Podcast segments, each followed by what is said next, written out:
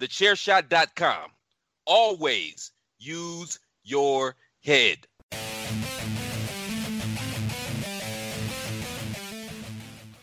Hello, everybody, and welcome to another episode of the Five Rounds Podcast, the only podcast out there with the cardio for those deep water championship rounds.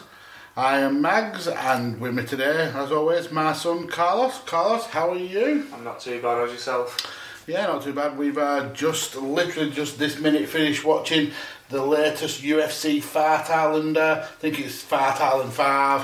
Uh, UFC uh, on ESPN Blair, whichever number. Uh, basically, Fight Night Moraes versus Sandhagen. Uh, we'll quickly just run through these uh, these prelim matches. Um, card started with um, a flyweight match: Bruno Silva against Tagir Ulanbekov. Um, uh, picking up the win. Then uh, Tracy Cortez in the women's bantamweight got a decision victory. Uh, Giga Chikadze in the uh, featherweight division got a decision, and then uh, Tony Kelly got the decision against Al uh, AlQaisi, and then what's been touted as the knockout of the of the century with uh, uh, Impa Kasanganay getting uh, getting knocked out with an inside spinning uh, heel kick by uh, Joaquin Buckley. A beautiful kick. It beautiful. really, really was. That was followed up by a, a 45 second knockout by Chris Daukaus of uh, Rodrigo Nascimento uh, Nascimento Ferreira. And then we finished the prelims with uh, Britain's own Tom Breese uh, knocking out KB Bhullar in the, in the first round. So then going on to the main card, we start with uh, Ilya Topuria picking up a decision in the featherweight uh, division against Youssef Zalal. And what a great match this was to open up the card with. Um, on started the first round pretty much on on on the feet. Uh, both guys looking uh, to land knockout punches, but it was when uh, Tapura did the the um, the the throw almost of the, the kind of like the suplex to to uh, get uh, Zalal down when this game really kicked up a gear.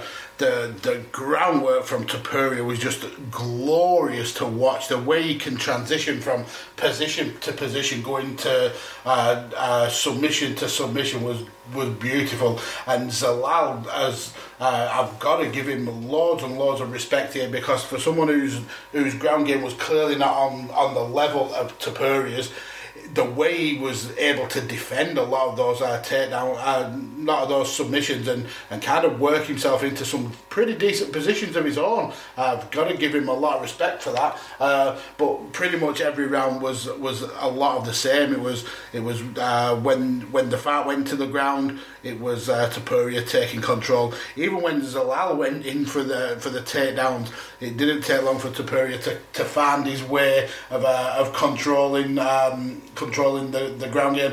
When at the very few times that the, the fight was on the feet, I thought both gave as good as, as each other. Uh, perhaps Zalal was was the quicker in these shots, but Tapuri certainly did land a, a lot of his own.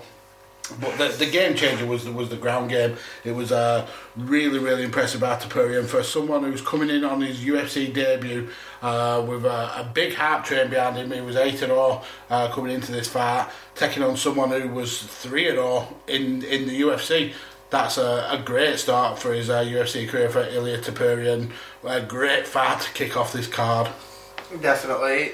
Uh, Tapura came in with the odds stacked against him anyway. Obviously, coming in your first fight at the UFC, making your debut, you've got them jitters anyway, and he were coming in with a perfect record of eight and all. So, not only is he coming in with a with a new jitters of could possibly be nervous, could uh, possibly not being able to get his time and his reach on point, but not only that, he's got in his head, oh, if this is his first loss, it's it's going to mess up that that perfect record as what a lot of professional mixed martial arts uh, artists want.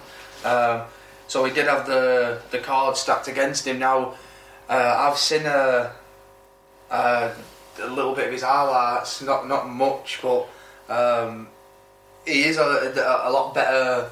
He is a lot better on the feet than what he were tonight, and I, I do believe that it all does come down to the fact that it were his his UFC debut. Mm-hmm. Uh, probably a little bit too gun shy at pulling the trigger. Uh, so it, and it, for me, he did, get, he did get beat up on the feet, and the like you say the real game changer was the the groundwork. Uh, he were able to to keep a top position. Uh, a lot of people now, uh, especially with grappling, they, they sort of taking the uh, Khabib uh, approach to it, and the, you could see he was doing it with his style. He was he was trying to like uh, lace up the legs. He's trying to like grab the, the wrist from behind the back.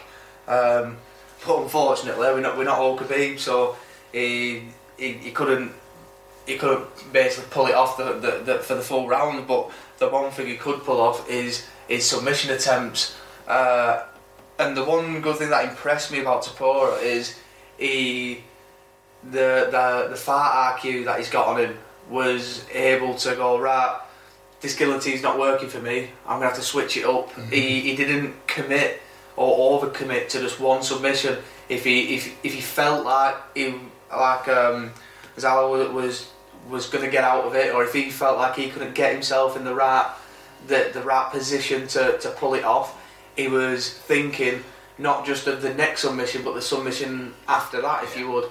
Uh, that's why he were able to just move so cleanly from one to another because he already had it in his game plan what he was going to do if this if this messed up. So that really uh, that that impressed me. That to be honest.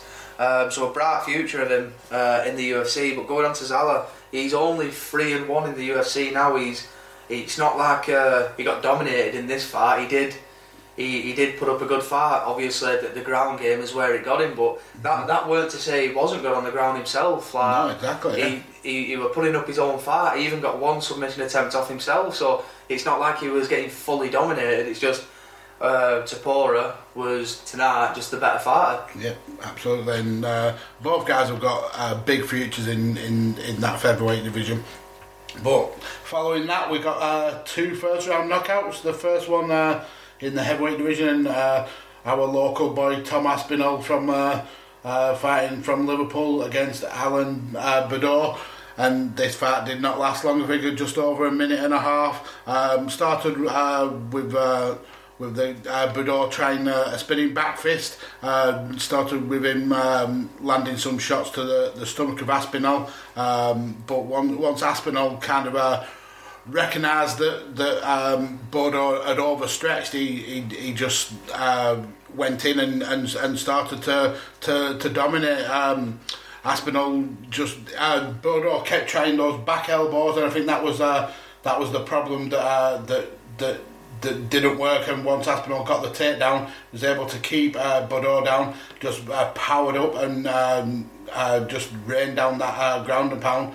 Um, Baudot kind of tried to turtle up, and the ref uh, warned him. Didn't do anything about it. Didn't uh, kind of like try and uh, fight his way out. He was just looking to, to cover up, and Aspinall uh, gets the quick finish. He was uh, not impressed with himself in the in the pause fight. But to be fair, this guy's now 2 0 in the UFC, two very quick stoppages. And uh, me and Carlson were both really impressed with his kind of mindset after the fight. He wasn't happy with his own performance. He's definitely going to go back to the drawing board and see how what he can improve. And he also doesn't want to rush himself. He wants to uh, climb his way up up that, that division um, rather than kind of like force his way into a fight that he's clearly not ready for. I really like that that kind of uh, mindset from from Aspinall, but a great victory here for him. Definitely, uh, like you say, uh, Aspinall uh, in the fight, he he knew even though he's even though he walked away with with the W, he still took it as a, a learning curve. He could have been the arrogant fighter of oh fuck it, I've won the fight. This ah, I didn't do it all wrong. Fuck it, I won the fight. If, if I did it all wrong, I would have lost it, but I've won it. So, but he, he, he still had the bollocks to to man up and go fine. Yeah, I might have won the fight, but like Collins already told me I've made some mistakes and I still made him in this fight. So even though I've walked away with a W mentally, it's still coming off as a bit of a loss because I've done stuff that I've worked on in the gym that is in his mind as in, in layman terms that's basically what he was saying that he's, he's basically worked on this in the gym he's been told about it and he's still come into the fight and done it so mm-hmm. it, initially whatever he's done has failed so that's that's what's pissed him off rather than Yeah. the, the win or the performance it's, it's just the fact is that he's clearly been he's working on something and he's still gone and done it anyway which obviously is is easy to do. It's not like everyone. It's not like we're all robots and perfect. It, it's it is easy to work on something and get in there and and just totally your game plan just goes out the window because once you once that gate closes, you're on your own and that bell goes and then it's just you're in the fart. It- Sometimes that's that's the most difficult situation of a fart because you don't exactly know. You could be pumped up, ready. Like, ah, I'm fucking ready for this fight, and then as soon as that gate closes, it's like, shh, what the fuck am I doing? What what am I supposed to be doing here? Like, what? And you've also got to be able to kind of like roll with the punches because you can plan for how a fight's going to go down, but until that until then that uh, klaxon goes, you don't know how that opponent that opponent might switch up their game plan to combat you. Yeah. Uh, it, it's it's kind of you, you need to be able to flow with how the fight goes. That's it. It's like um, uh, uh, I think Doom Provers. I think that's his name. Uh, if I apologise if I'm saying that wrong. He, he we're a basketball coach, uh, and he used to say in his games to hi- his players, "You're trying to predict what's happening. You don't know what's going to happen. You you you've got to basically play the game and see what happens." And and that's this sort of game. You, you can't just go in there and um. And I know a lot of you hear like a lot of these fighters of, oh, I see myself winning. I say, yeah, that's fair enough. That's not saying you can't do that. That's a winner's mentality. But at the end of the day, when it comes down to paper, you don't know what's going to happen in that fight. You've got to come ready and prepared. And now, obviously, his opponent, uh, uh, his opponent, uh, Alan, who was coming into the UFC, this just shows about the jitters that we're on about. This was him making his debut, and it's not like he was a crap fighter, or I'm not taking anything away from Asproff that this was an easier fight for him, but you can just tell that them jitters are real. That the fact is, he were he weren't letting any shots off, or he were he were a bit sloppy, and he were he would he weren't loose enough. He were just too tight, and that were able Tom were able to, to use that at his advantage. And I'm not like I say, I'm not saying it were an easy fight for him by far, but the way Alan was reacting made it an easier fight for Tom. Yeah. Uh, if you get what I'm saying. Uh, but Tom went in there perfect, knew the game plan he had, stuck to the game plan. Luckily enough, he didn't catch that, that basically that elbow coming in because that would have been nah. yeah, that would have been a showstopper. Um, and then near enough straight after that, near enough a second elbow which he missed. So I'm guessing, if I had to guess, I'm guessing that's the the mistakes that he were pissed off about that he's uh, been working on. Because, like Dan Hardy said, I couldn't see anything. I couldn't see anything else wrong in that performance. And I think he'd once he goes back and looks at it, he'll he'll be happy that he he, he probably didn't do as many mistakes as what he probably thinks in his head. Because, like I said, once you're in there, you don't quite know. What's, there's there's fighters who's been in that octagon before who's fought 15 minutes and, and forgot what's totally happened in the first round, or mm-hmm. fighters that's gone to the full 25 minutes and when they get there, it's like. Fuck just happened in that 25 minutes? Have I won the fight? Have, what the fuck? Because everything's just so on top of you. Everything's like just in the moment. You're fighting, no, you, you haven't. You, that's all you're doing. You hear that off when you're fighting. as well. That's exactly it. Once your adrenaline's running around your body, it's you're still all pumped up. So it's it's like uh, if you ever watched uh, like weightlifting, like your strongest men, like you'll see them after when they've done like a heavy rep. They still it's hard to give them an interview because it, they still fired up. It's they still fucking want to lift weight. So it's sometimes it's it's just to give him a little bit of a layoff and then and then interview him. But Tom, like I say, he's got a, good team behind him. Team Kaobon, he trains with some uh, with some good guys. I say his big biggest name, Darren Till. Uh, like I say, just his mindset at the end as well. Of he still knows that he's got a good ten years in him. No point in running before you can walk. So that's a good mindset, and everyone, I think, should have that sort of mindset because, like I was explaining to you, you've you've got these, you've got new upcoming fighters who, who look at fighters like Justin Gaethje and think, oh shit, well if I fight like him, I'm going to get into UFC, and unfortunately, that's not the case because the way these people fight is it's more prone to getting CET and you're going to get some serious concussions and you're lucky if you have eight and nine fights in your professional career before you've got to handle the gloves up.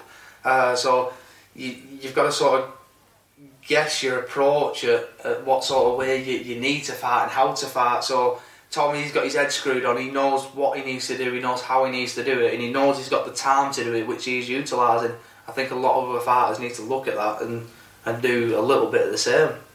Makes sense. Um, so going into the next fight in uh, in the middleweight division, we've got another debutant in uh, Dricus uh, Du Plessis and another fighter who showed a lot of uh, um, a lot of UFC jitters, but uh, luckily for him, he's actually come out on the on the the win. Um, and again, another fight where the the end was kind of uh, telegraphed by a missed elbow. Uh, but yeah, this was another first round knockout. This one went a little bit longer than the other one. Uh, it started with Perez actually controlling the action. I felt I felt he, he landed a lot of uh, a lot of hard, heavy shots at, uh, uh, at Du Plessis. He, Du Plessis did uh, did land some of his own, but the uh, Perez just kicked him into the guts, and you could hear the slap here in, in the UK. Just you could tell how much that uh, uh, you could see the the breath that uh, Du Plessis took uh, from that. Um, and that kind of like put the wind up uh, Perez, and he was throwing a lot more kicks, landing um, uh, inside leg kicks. Uh, but the end comes when Perez uh, tries to do a, uh, almost like a, a Yair Rodriguez elbow, where he kind of like just tries to take him out with the spinning elbow, and it doesn't work. He gets clipped on the on the, the side of the head, and then um, followed up with one to the uh, the temple, and it just absolutely face plants uh, Perez. Uh, Du Plessis comes and pounds him, and a, a, a, good win. I mean, I'm, I'm glad that he's got a debut win uh, for the UFC, but. I think he can he can say a little bit of luck there really because up to that, that point, I thought Perez was the better fighter. If he didn't kind of that get overconfident throwing that, that ridiculous elbow, turn his back on Du Plessis, and you said it whilst we were watching the fight, you never ever show show your opponent your back because that that's the kind of stuff that happens, and and it, it did happen. Uh, um, Perez, yeah, he, he, he lost the fight himself for me.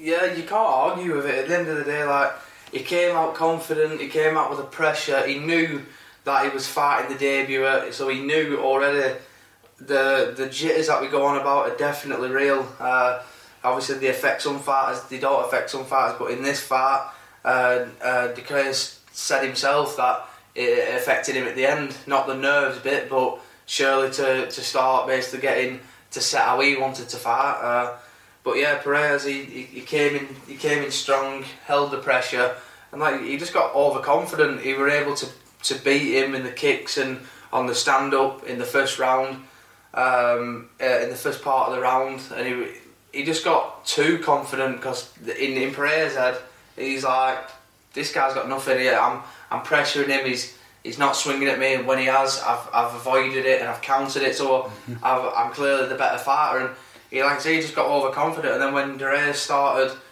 getting his confidence uh, in in the match, because obviously he's give Perez a lot of respect there, give him if anything too much respect to not do anything. Now, a lot of people need to look at it as this is not a guy who can't knock people out. The Derez is he came from two multiple uh, world promotions. He, he held two world titles and he was chasing another one over multiple divisions. So this is not a guy who's scared to fight in the slightest.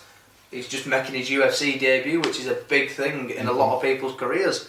Um, and Pereira's paid the price by not looking at this hungry lion and thinking he's still a young pup, which clearly just shows weren't the case. Because when the when the young pup smelt blood, he, he went for it and uh, Perez, he, he went for uh, the sort of the elbow, which is that the, the Muay Thai elbow, and the way I've been sort of training that, the way I saw videos of people training that, and uh, Muay Thai people explaining it, they've always explained it. You should never sort of try and throw an elbow like that in the first place because you, you're bent over. There's too much you expose. Your body's too much exposed. You, you can't cover up. At the end of the day, as you're going down sideways and lifting it up, your your basically chin on is on the outside, so overhands can come over the left. And obviously, like we saw when you're down there, you haven't got a clue about like the uppercut coming from behind the ear, so you can get caught on that. Which what happened, and obviously then the body shots. So they, they, they always used to say if you're going to throw that, it's best to just do it from a stand-up position where you stood up and it, you're coming to swing around with the elbow. Because that sort of stuff happens, and Pereira he paid the price. He he turned around, he he missed the elbow, and. Uh, I said um, uh, Du Plessis. Uh, Du Plessis were able to capitalise on it. He, he, he hit him. Uh, hit him in the side of the head. But one other notable thing he did, and which was surprising. Obviously, you'll get a lot of fighters once they've done that, they'll jump and they'll just ground and pound. But if you notice as well, he, he hits him, and then whilst he's on top of him, his second punch, he sort of stops because he knows that he's gonna, if he carries on, he's gonna start hitting him in the back of the head. Now, obviously, it's a debut. You've just won your your fight. You don't want to risk anything. it, yeah. And he just waited for Reyes to turn his head in the slightest and start attacking him from the front before the ref stepped in. So that there shows good level of fight IQ to know, yeah, in the moment, his adrenaline's pumping, he's fuck, I've, I've done all this, I've short notice fight, first debut, I've, I've, I've won it by knockout, but he still had the the fighter's mentality to know, hang on a minute, know the right from wrong. If I hit me back at Eddie, that, that referee might fucking disqualify me here. So, congr- congratulations uh, to him for doing that. Yeah. Um, going into the the next bout, back into the heavyweights with Ben Rothwell versus uh, Marcin Tybura. And if there was a turn in the punch ball, it's definitely this fight. Um, it, I mean, you look at the, the the first fight that we got, and it was just glorious to watch. And then you look at this one, and it's it's yeah, this is this is why I, man, it's why I don't understand why the heavyweight division is the most popular division in UFC because this fight was was horrible to watch. It really, really was. The first round was, was decent when the both guys were fresh. Um, Rothwell really went all guns blazing in the first round. Wanted to, to finish the fight early. In, in that's his mo. He's done that I think twenty four times in his career. So that's that's what his game plan was. Uh, Tybura got got hit quite a few times. Uh, Rothwell tried a few head kicks. One got blocked, and one near the end of the round, uh, he he fell over, which fell over trying a head kick, which just shows the kind of like the the lack of quality in this fight. Um, Second round, you could tell that Rothwell was absolutely gassed. Tybura didn't exactly look fresh, but he uh, kind of like had more of a, a gas tank than Rothwell, uh, and he started to, to land more shots. Uh, he was able to get that uh, that clinch boxing in, which uh, which was probably the highlight of this fight. To be fair, the clinch boxing. Uh, thought that that when they were they were close up. Tybura landed some really good shots, and uh, you could see where he just destroyed Rothwell's nose.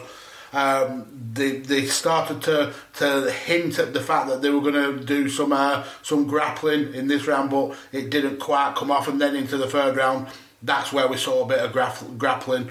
Uh, Tybura landed a, a good leg kick. Uh, he um, he went for the takedown, got it, lifted uh, Rothwell off his feet, took him down, and just pounded him for the rest of the fight.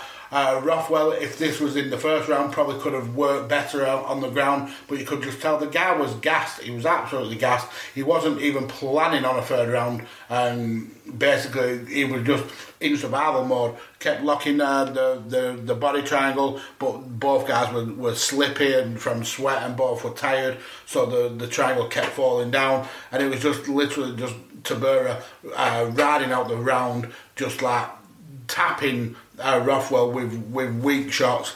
Uh, picked up the victory, uh, but I, w- I can't say. I mean, I was impressed with either fighter. To be fair, No, I can't. Like you say, this was the the shittest fight on the card. They were after the first minute and a half, they were both already breathing heavy anyway, and it were, and it's not like it was just because they they're unhealthy. They, you can tell that they they they healthy fighters, but they just the end of the day they, they, they both just came out looking like two fat twats. Like and it just didn't look good because after the first round they were both just gassed out. So when it came to the second and the third, it oh it just looked like two piss people just trying to fight. Well, that that after the second round when uh, Rothwell going back to his corner and the referee was trying to avoid walking in his way because he was he was walking sideways. He just couldn't control his own his own like body, and the punches were so slow. They were, I mean, any fighter with any kind of IQ could have avoided every single one of those They were all punches. because- telegraphed. They were Yeah. all te- they were, the, most of the punches after the first round. They were, they were even in the first round because after like I said the first the first ninety seconds that went, they were both slowed down dramatically anyway. So Mm-hmm. the, the the punches and the and the leg kicks, they were all coming telegraphed. And then obviously with the, the groundwork is you, you can't say it wasn't in impressive with Sabora because I, I'll I'll give it in that he he were able to hold the top pressure, but it's not like he had to massively work to hold that top pressure. Ben Rothwell were already fucked anyway, so he didn't have the energy to to get up. Like I was saying to you about why he, he weren't trying to get up. He, he didn't have the energy to get up. He didn't have the to. The only energy he had was to hold on to the head, and hopefully the ref stood him up. And even the ref didn't because Sabora knew that if he if he put a couple of shots down, he's going to stay in that position. And like I said to you, going into the third round, when when they went into the exact same position of, of Ben up against the cage, if the board just starts raining down shots now, he's going to stop the fight. They don't even have to be hard shots, mm-hmm. just little taps, but just keep them consistent and keep them coming. The ref will stop the fight. And so that's the only thing I can give to him in, in that fight. What what made it to me that weren't a little bit boring. The fact is that he were able to use a couple of shots just to stay in that position. But then again, it was it was still it was just a boring fight because there was no there was, it's not like there was any technique or any skill. It, like it was just you could just tell it was just a classic. Just two Dana White going looking for two tubbies going right go in this cage and, and try and knock each other out Yeah. and it sort of pisses me off a little bit uh, because as well with the the weights in in the UFC obviously when you've got like your your 170 your 185 it's not like you can come in and just weigh over it and stuff like that. This is the only weight class that you could weigh in at what, like 130 odd or 120 odd or something like that, and then it's it's it goes two- over to 230 160 to odd. 265. Yeah, so it's it's like how the pissing hell can like first of all that already that weight difference already makes it like stupid because that's why they have the same that's why they have the different weight divisions for the other ones. Otherwise you might as well just put middleweight and, and light heavyweight together. From- welterweight and lightweight together. Yeah, for me, the issue is this is the only division in the UFC where there's a a massive gap between the very elite and and the the middleweight.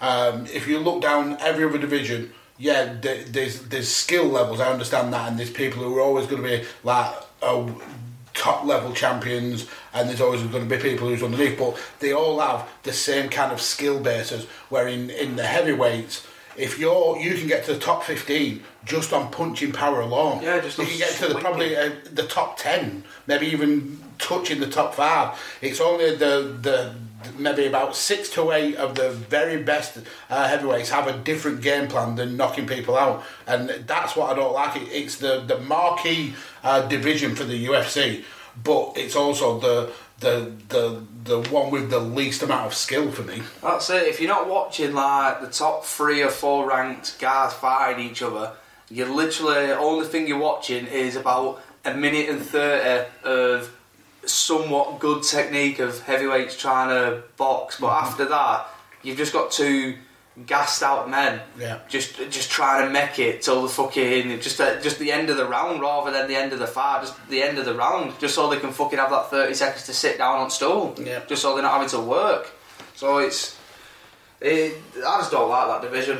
Yeah. Um, when it comes to fights like that, I just don't like the division. Obviously, like say with the, the bigger fights, it's a lot different. And the one, the one, the one thing that does separate them is wrestling. Like you're saying, a lot of them have their own like skill categories and stuff like that. But then you put it, who's been the the uh, UFC heavyweight champions and what sort of stars have they fought in? It's either been kickboxing, boxing, or wrestling, Yeah. or jiu-jitsu, and it's they always had them sort of ground games. Now you've got these sort of if like we saw it now on even on the working on the ground, these two working on the ground and they were both fucked.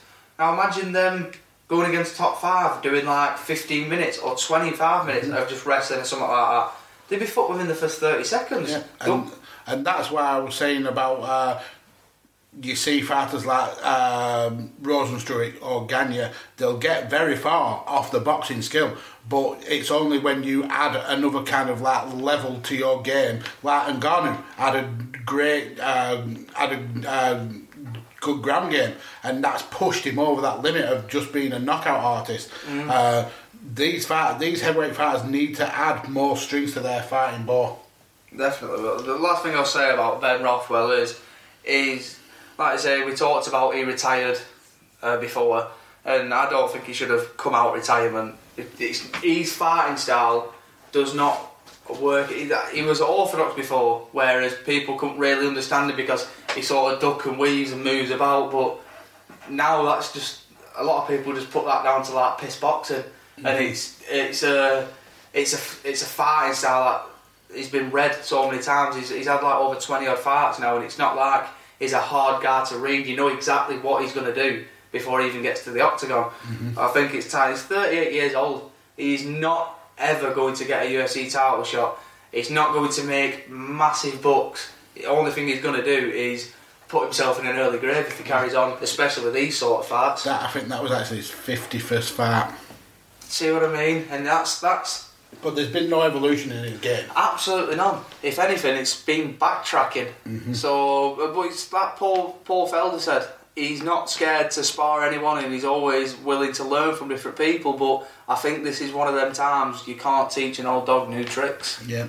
Uh, so then let's go into the core-main event. Uh, Edson Barboza is always a, an exciting fighter to, to watch, and Makwan Amirkhani. Um, this was a great fight. I really enjoyed this fight. Uh, Edson Barboza picking up the uh, unanimous decision. Very uh, fair for me. Um, I felt that he used his leg kicks really well in the first round to keep Amirkhani at bay. Uh, Amirkhani didn't really land a lot. He, he tried for a, a flying knee, which didn't connect. Uh, went for a couple of uh, uh, attempts at takedown, but uh, was stuffed by, Bob, uh, by Barboza. And it was all about the leg kicks and the body kicks in the first round. Um, in right at the end, uh, Amir Khan kind of uh, clocked the body kicks and dragged uh, Barboza to the ground after catching a, a kick. Uh, but the first round I give to Barboza. Second round, uh, a lot of the same stuff. It, it felt more nervy in the second round, like both guys wanted to to not not get into a, a war with each other. Uh, but in this round, when when it did go to ground, this is where we saw Barboza uh, and his. Uh, his elite level ground game with those anacondas. Every time he, he got uh, he got a hold of uh, Amir Khan, I thought he was going to go for an anaconda, and many of the times he actually did. Uh, but fair play to Amir Khan, he was able to escape a, a lot of the a lot of the submission attempts and, and get back to the feet but when he did get back to his feet, he was just not able to to land a lot of shots on Barboza. Uh, Barboza put him uh, put him down on his arse a couple of times, um, and it, it, it, just felt like that second round Barboza just turned it up another gear and uh, and was looking to, to to just dominate his way to victory. And going into the third round, it's pretty much what he did. He uh, he, he continued that, that pace. I mean, we talked about the, the heavyweight fighters not being able to able to keep up with pace. Barboza could do this for 25 minutes and then go again. You could just you could just really tell that he's got that cardio for days.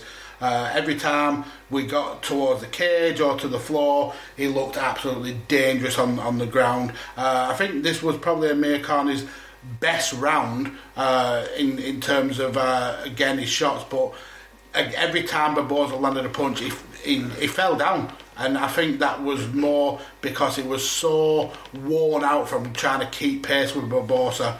Um, and I have much props for Amir Khan. I think he, he really had made a good showing of himself of going against a very dangerous opponent. But Barboza absolutely just dominated his way to victory.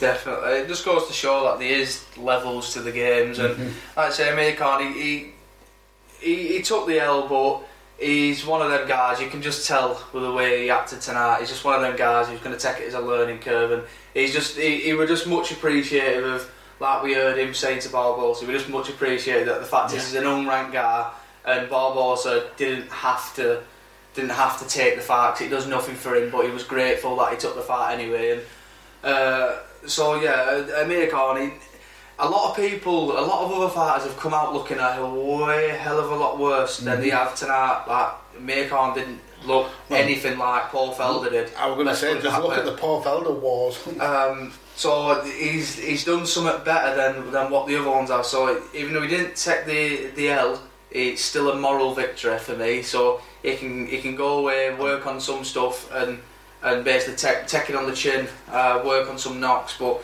Barboza, man, what can you say? He looks incredible at that weight. If there's any weight that I think is going to make a legit title shot and a title run, it can't. It's got to be this weight. Yeah. He, he, he just looks too good. At first, when I when I said him started to trim down, I thought, oh, maybe this might be a bad idea. Maybe look at him. he- Especially with his age and Yeah. how long he'd been going, yeah. he's looking like a bit too skinny. He's starting to look ill, but I think he's really, think he's really sunk into the weight. I think he's really, um, he- he- he's really adapted to the the weight change. The because it's not like he was. Uh, it's not as well. Even though he, he fights at the smaller weights, the the light weights, the featherweights. It's not like he's a small guy. He's about. He's still about what six foot one, and he's all of his career. He's always carried around muscle. So when you're going down a weight, it's not exactly a, a piece of piss what people think. Just because you're going down a weight, you're going to be that better fighter. You, you've got stuff that catches you out when you're like that. Obviously, you're the bigger guy, so you've had bigger muscles. So when you're going down, how do you how do you still compete and how do you still look the same? Still having to carry this extra muscle mass or extra fat or or or whatever, especially at that weight um, when you when you have to dehydrate so much and cut an extra ten pounds or an extra fifteen pounds than what you already do, then usually having to already cut an extra ten pounds. So. Um, yeah, you, he, he looks he just looks phenomenal at this way. Uh, he, he's really sunk into his form. Uh, his game plans are on point. The only thing that did surprise me, he didn't, he didn't chuck in a lot of his signature uh, heel kicks in there. But I suppose at, at, at this way you, you're looking at more. You're looking at a lot more faster uh, opponents. Obviously, he doesn't have to worry about the power as such. Um, because I believe he, uh, if anything, he's got the power advantage over uh, a fair few featherweights um, in the top 10. Um, and the speed wise, he's always been fast as Barboza. His hand speed and his kick speed is, is phenomenal. Um, and he doesn't look like he's lost any power. If anything, He's, Yeah, I he's think- faster and he's got more power. yeah, I think he's got a little bit more power at that featherweight. And um, yeah, what what what can you say? Who's next for him here from from this performance? He's he was he just seems unstoppable. And I, I don't want to seem like I'm a proper fanboy blowing smoke up his arse, but he didn't seem to do much wrong in this fight. Every every sort of little mistake he did in the fight, he didn't let it happen again. He knew straight away. Every time he got that little jab, or every time he didn't counter, he was slow because obviously the first jab when he went in to put him down, uh, Amir went to go get his own jab off as a counter. So Barboza knew already, right, that, that could have been a mistake for me there. I need to feint it and then be a bit a bit faster. So the next time when he went to go do that jab, when he put him down, he leant into it a bit and then jumped in. So he feinted him and then did it. So that's your, your fight IQ there. You're looking at not only what can you improve in the gym, but you're also looking at what you can improve there and then in the fight, and that sort of shit is what's going to take you on to able to win a UFC belt in your division. Yeah. Uh, then let's go into the, the headliner main event, um, bantamweight fight. Um, Dana White confirming the winner of this fight gets a, a shot at the bantamweight title, and we had Marlon Moraes, the the number one contender for such a long, long time, uh, taking on Cory Sandhagen, who I think was going into the fight ranked four. Uh, looking to, to cement his place at, the top of that division, and by God, did he do it! Um, first round, uh, it started off pretty much a, a kick for kick competition. They were both like trading leg kicks. Uh, Sandhagen seemed to be the the more active fighter who was uh, looking to switch stances all the time. Uh, landed a couple of uh, uh, leaping knees, a couple of good body kicks. Um, Moraes landed a, a nice spinning back fist, but it was slipped well by uh, who then landed a couple of uppercuts. Um, Moraes uh, tried to rush into uh, into Sandhagen and, and landed a good right hand, uh, but um, did really well to kind of avoid the shots from from Moraes. Um, and then Moraes went for another spinning back fist, which got blocked by Sandhagen, uh, pulled off a, a body kick. Uh, and then Moraes went for the for the takedown, and the round ended on the ground. But I felt that that Sandhagen took that first round. He was the more kind of dynamic fighter. His shots landed a lot more. Uh, going into the second round, and um, Sandhagen started the round with that, that question mark kick, uh, and then he yelled out yells out to his own. His own team about a broken orbital bone. Now I was confused. I thought he meant his own bro- orbital bone was broke, uh, but it turns out it was Moraes' orbital bone that was broke. He then landed a, a spinning heel kick, um, which I thought didn't catch Moraes, but Moraes like kind of barrel rolled backwards. I thought it was him uh, attempting to avoid uh, uh, the grapple from from uh, but actually on the slow motion, it, it clips the top. Uh, Sandhagen clips the top of Moraes' head, which uh, does knock him down. Uh, and Sandhagen follows up with punches, and Goddard had no choice but to, to stop the fight. Uh, great victory for for Sandhagen, and the the dude's getting a, a title match. Yeah, you can't you can't argue with his his performance and the fact that he. I, I do believe after that, after that performance, taking out rank number one, he does deserve um, a title shot. Um, going on to uh, Moraes, it's not looking good for him. Uh, obviously, taking an L to Triple C, uh, beating Aldo, um, which some people did say that it was a very controversial win. That Aldo did win the fight, so again, not looking good for him. And then coming into this fight and losing early into the first round, that's if this were baseball, that'd be three strikes and you were out. So, luckily enough for him, this is not baseball, and well, it doesn't look good for him on the UFC run. Hopefully, he can quickly turn his game around and see sort of where he's going wrong because uh, as well he, he's been one of these fighters who's recently moved camps to ATT from where he, he he once was. So maybe that could have maybe that could be having uh, an effect on him obviously being down in Florida. You've got the sunshine there. It's it's a very easy place to right I've made a lot of money from fighting now. I'm in I'm in Florida with my family.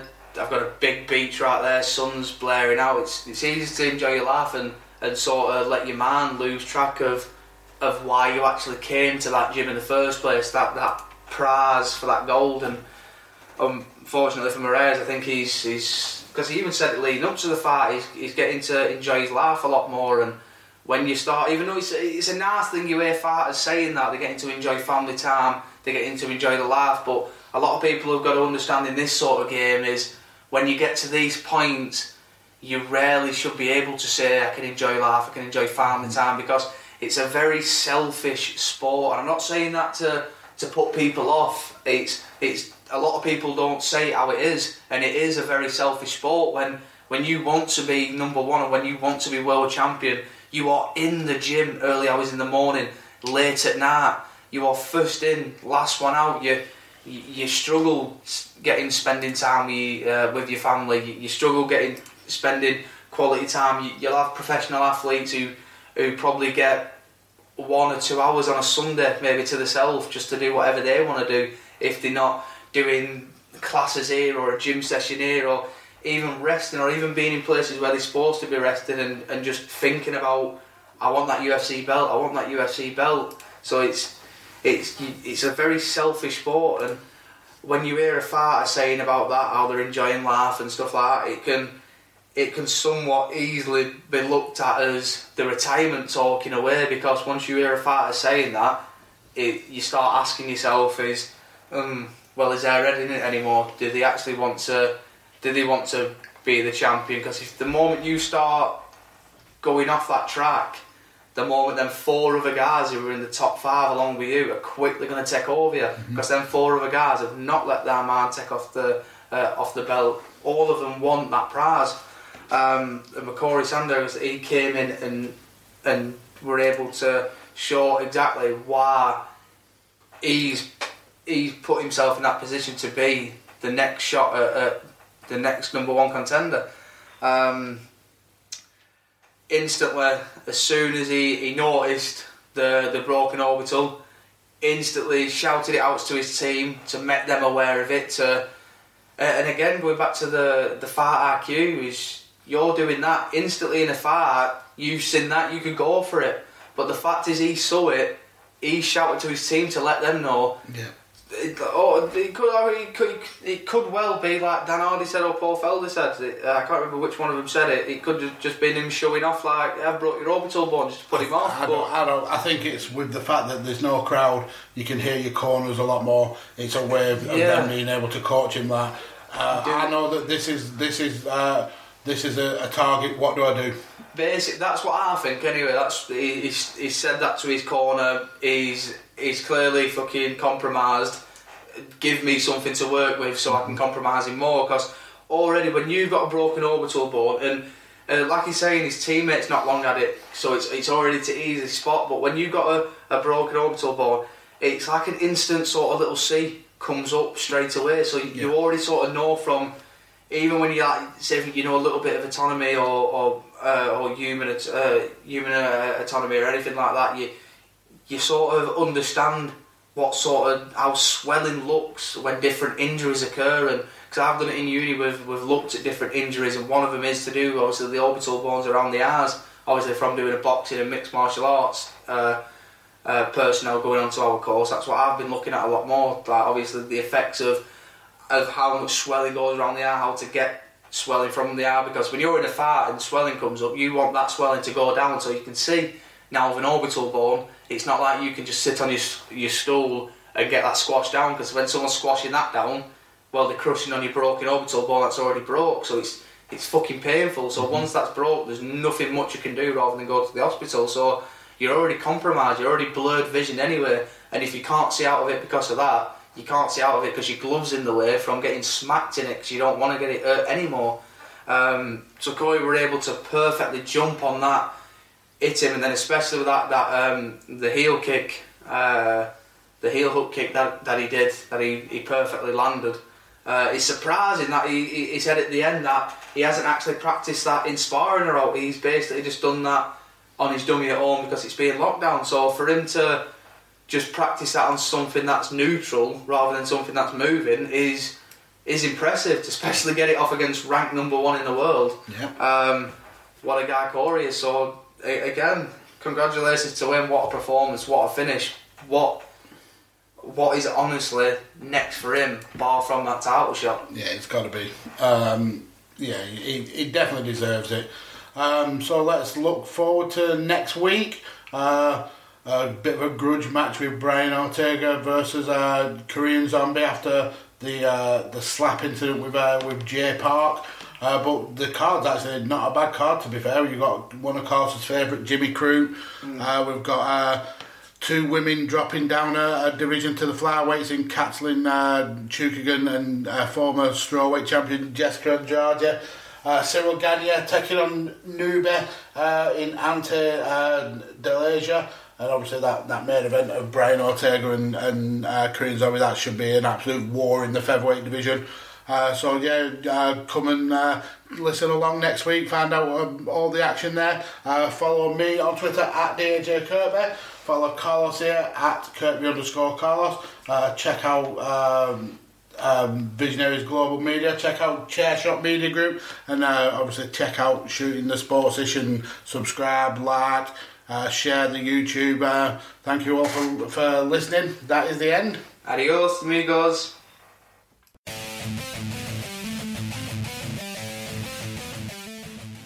Thechairshot.com. Always use your head.